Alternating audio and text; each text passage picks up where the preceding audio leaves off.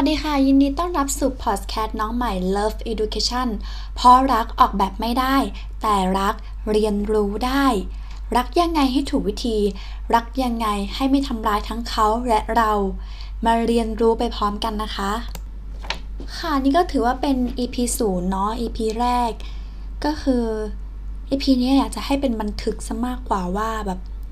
เหตุผลอะไรที่เราเนี่ยอยากมาทำพอดแคสต์เรื่องนี้นะคะ เหตุผลที่เราอยากมาทำพอดแคสต์เรื่องนี้เนี่ยเพราะว่าเรารู้สึกว่าทุกคนนะคะ ตอนนี้อยากเรียนอะไรอะ่ะเราเรียนได้หมด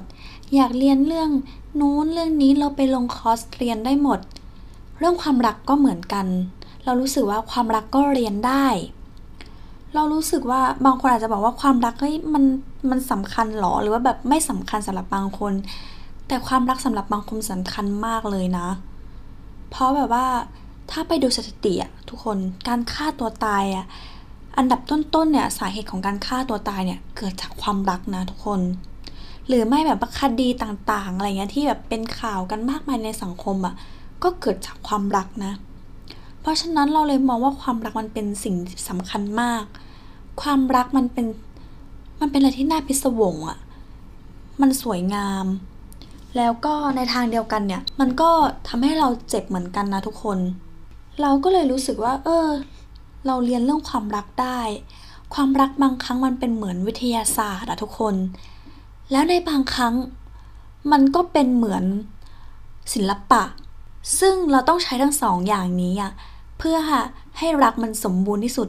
อาจจะไม่ต้องไปเพอร์เฟกเหมือนในสังคมที่เขาบอกกันว่าถ้าเป็นคู่รักอะต้องอย่างนู้นนะ ต้องอย่างนี้นะ แต่เราเชื่อว่าคนทุกคนอะมีความพึงพอใจในความสัมพันธ์อะ ต่างกัน เราไม่ต้องไปแบบว่า มองความสัมพันธ์ว่ามันต้องเป็นยังไง ในแบบที่สังคมกำหนดก็ได้ แต่ให้เป็นแบบของเราเองดีกว่า ถ้าถามว่าเราเป็นใคร ก็ขอแนะนำตัวก็แล้วกันว่า เป็นหญิงสาวคนหนึ่งค่ะ ที่ชอบความรัก ทั้งให้ความรักและต้องการความรัก ต้องการรัก แต่บางครั้งเราแสดงออกไม่เป็นว่าเราต้องการทำให้ในชีวิตเราเนี่ย บางครั้งเราก็ ทำให้ความสัมพันธ์มันจบลงเหมือนกันนะอะไรเงี้ย เราก็เลยรู้สึกว่า หรือว่าแบบเออความรักมันเป็นสิ่งที่ต้องเรียนรู้ เพราะที่ผ่านมาเราไม่เคยเรียนรู้เลย จบกับคนนี้เลิกกับคนนี้แล้วก็โอเคมีใหม่ก็ได้หรือ เราไม่ค่อยให้ความสัมพันธ์กับ part นี้เท่าไหร่อะไรเงี้ยทั้งทั้งที่เป็น part ที่มันดูดพลังชีวิตเราเหมือนกันนะ สังเกตนะถ้าแบบคนมีรักดีๆอะไรเงี้ยเขาก็จะไปโฟกัสที่งานอย่างเดียวเลยเขาก็ เขาก็มีชีวิตอยู่ได้อะไรเงี้ย หรือบางคน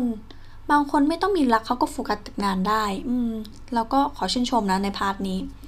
แต่บางคนนะคะ ที่เขามีรักแล้วพอรักพังเนี่ย มันกระทบกับงานกับการเรียนนะ เออ พอฟังอย่างนี้แล้วทุกคนคิดว่าแบบรักมันสำคัญไหมอะเราว่ามันสำคัญอยู่นะ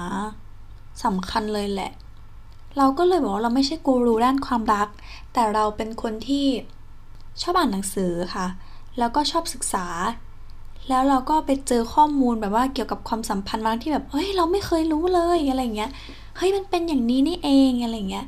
จนบางครั้งเราก็แบบอ๋อแล้วเราก็เลยอยากมาแชร์มาแบ่งปัน เรา